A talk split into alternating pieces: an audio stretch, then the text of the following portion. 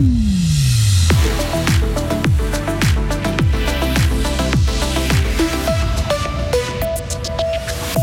Le FC Bull ne prolonge pas Lucien Denervaux à la plus grande surprise de l'entraîneur qui a atteint ses objectifs.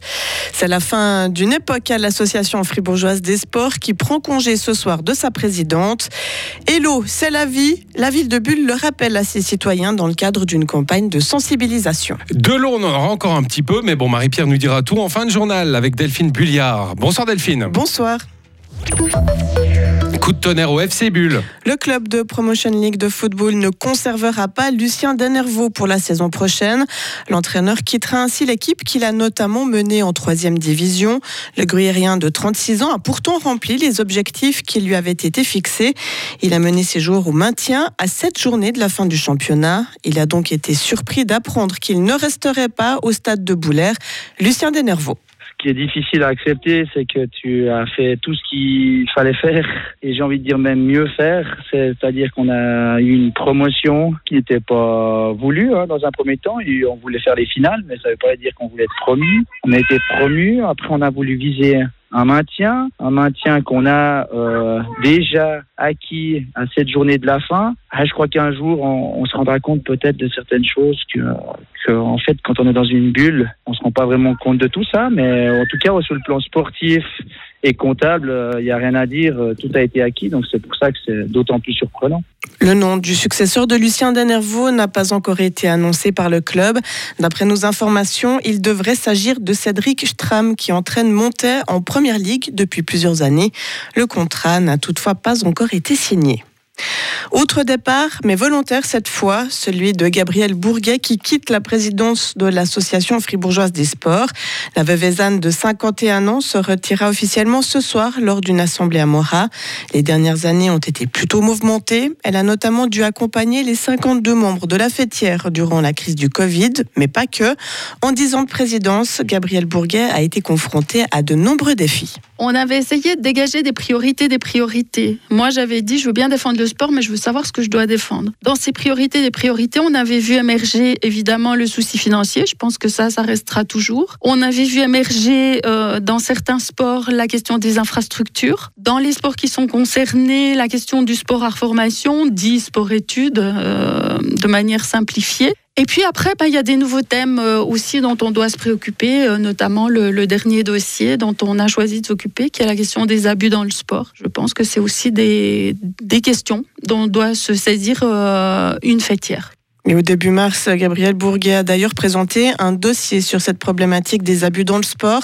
La personne qui lui succédera à la tête de l'association fribourgeoise des sports aura pour mission de mener à bien le plan d'action qui a vu le jour cette semaine. SBM Offshore à Marly va licencier 26 collaborateurs sur les 66 que compte son antenne fribourgeoise. Selon nos informations, une procédure de consultation vient de s'achever. L'entreprise spécialisée dans les équipements maritimes pour l'industrie pétrolière a décidé de concentrer une partie de ses activités ailleurs pour rester compétitive. Selon l'administrateur de la société, ces licenciements ne remettent pas en cause la présence de SBM Offshore à Marly. L'eau d'ici est une chance. C'est avec ce slogan que Bulle lance une campagne d'information sur l'usage de l'eau potable.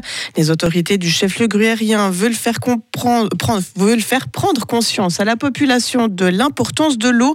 Cette ressource naturelle et précieuse.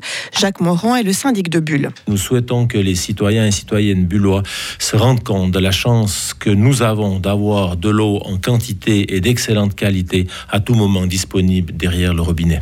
Quand on imagine que on vend pour un franc 1000 litres d'eau et qu'il y a encore une grande partie de la population qui va acheter de l'eau en bouteille qui est 500 fois plus chère, sans compter les considérations écologiques et énergétiques qu'il a fallu pour mettre cette eau dans ces bouteilles, c'est difficilement compréhensible que cette conscience soit là. Cette campagne de sensibilisation à consommer l'eau de manière rationnelle s'étalera sur plusieurs mois.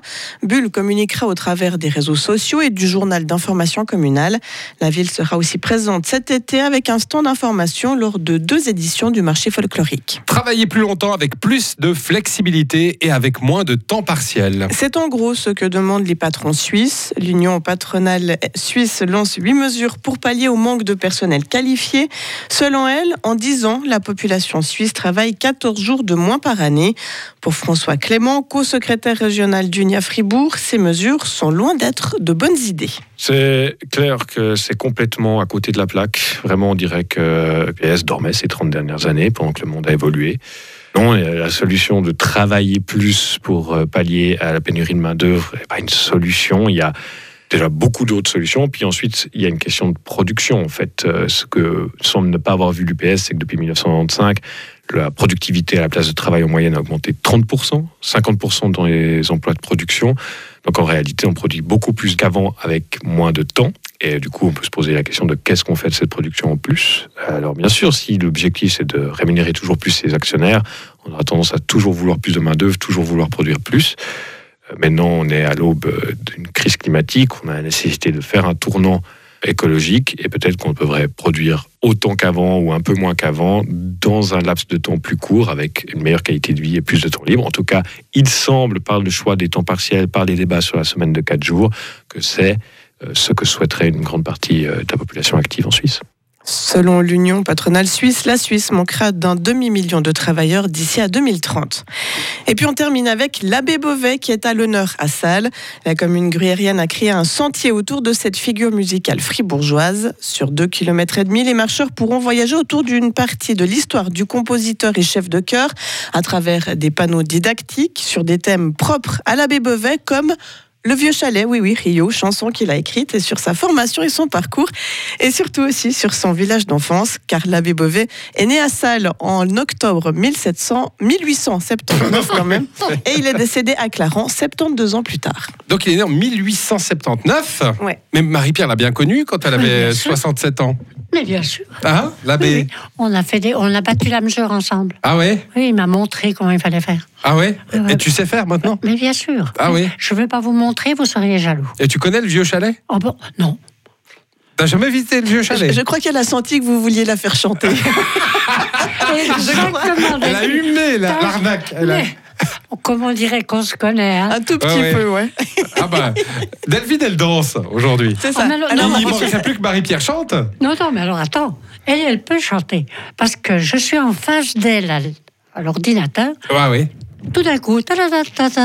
Ah ouais Et puis alors, tout à l'heure, elle nous a fait. Mais c'est quoi, c'est l'ordi qui chante?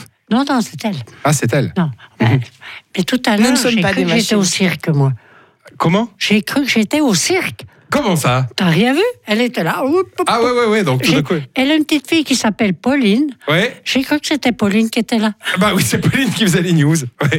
Voilà, c'est ça. Peut-être. Elle balance Marie-Pierre. Hein. Ouais, c'est ça. ouais. Ouais. Elle a des dossiers, puis elle y va. hein. Ah, elle y va, ouais. Marie-Pierre, attention à toi, le jour où on sort tes dossiers, ce sera autre chose. hein. Ah ouais, ouais. Hi Oh, mais il y aura d'occasion pour sortir les dossiers. Ah Si, bah si, oui. il y a toujours. Déjà, euh, Genre la météo. rien que l'abbé Beauvais et Marie-Pierre, on a du dossier. On avait une de nos consoeurs qui était parente avec l'abbé Beauvais. Ah et ouais. nous chantions beaucoup, beaucoup d'abbé Beauvais. C'est vrai comme par exemple quoi? Au clair de la lune. Bon, bref. Retrouvez toute l'info sur frappe et frappe.ch.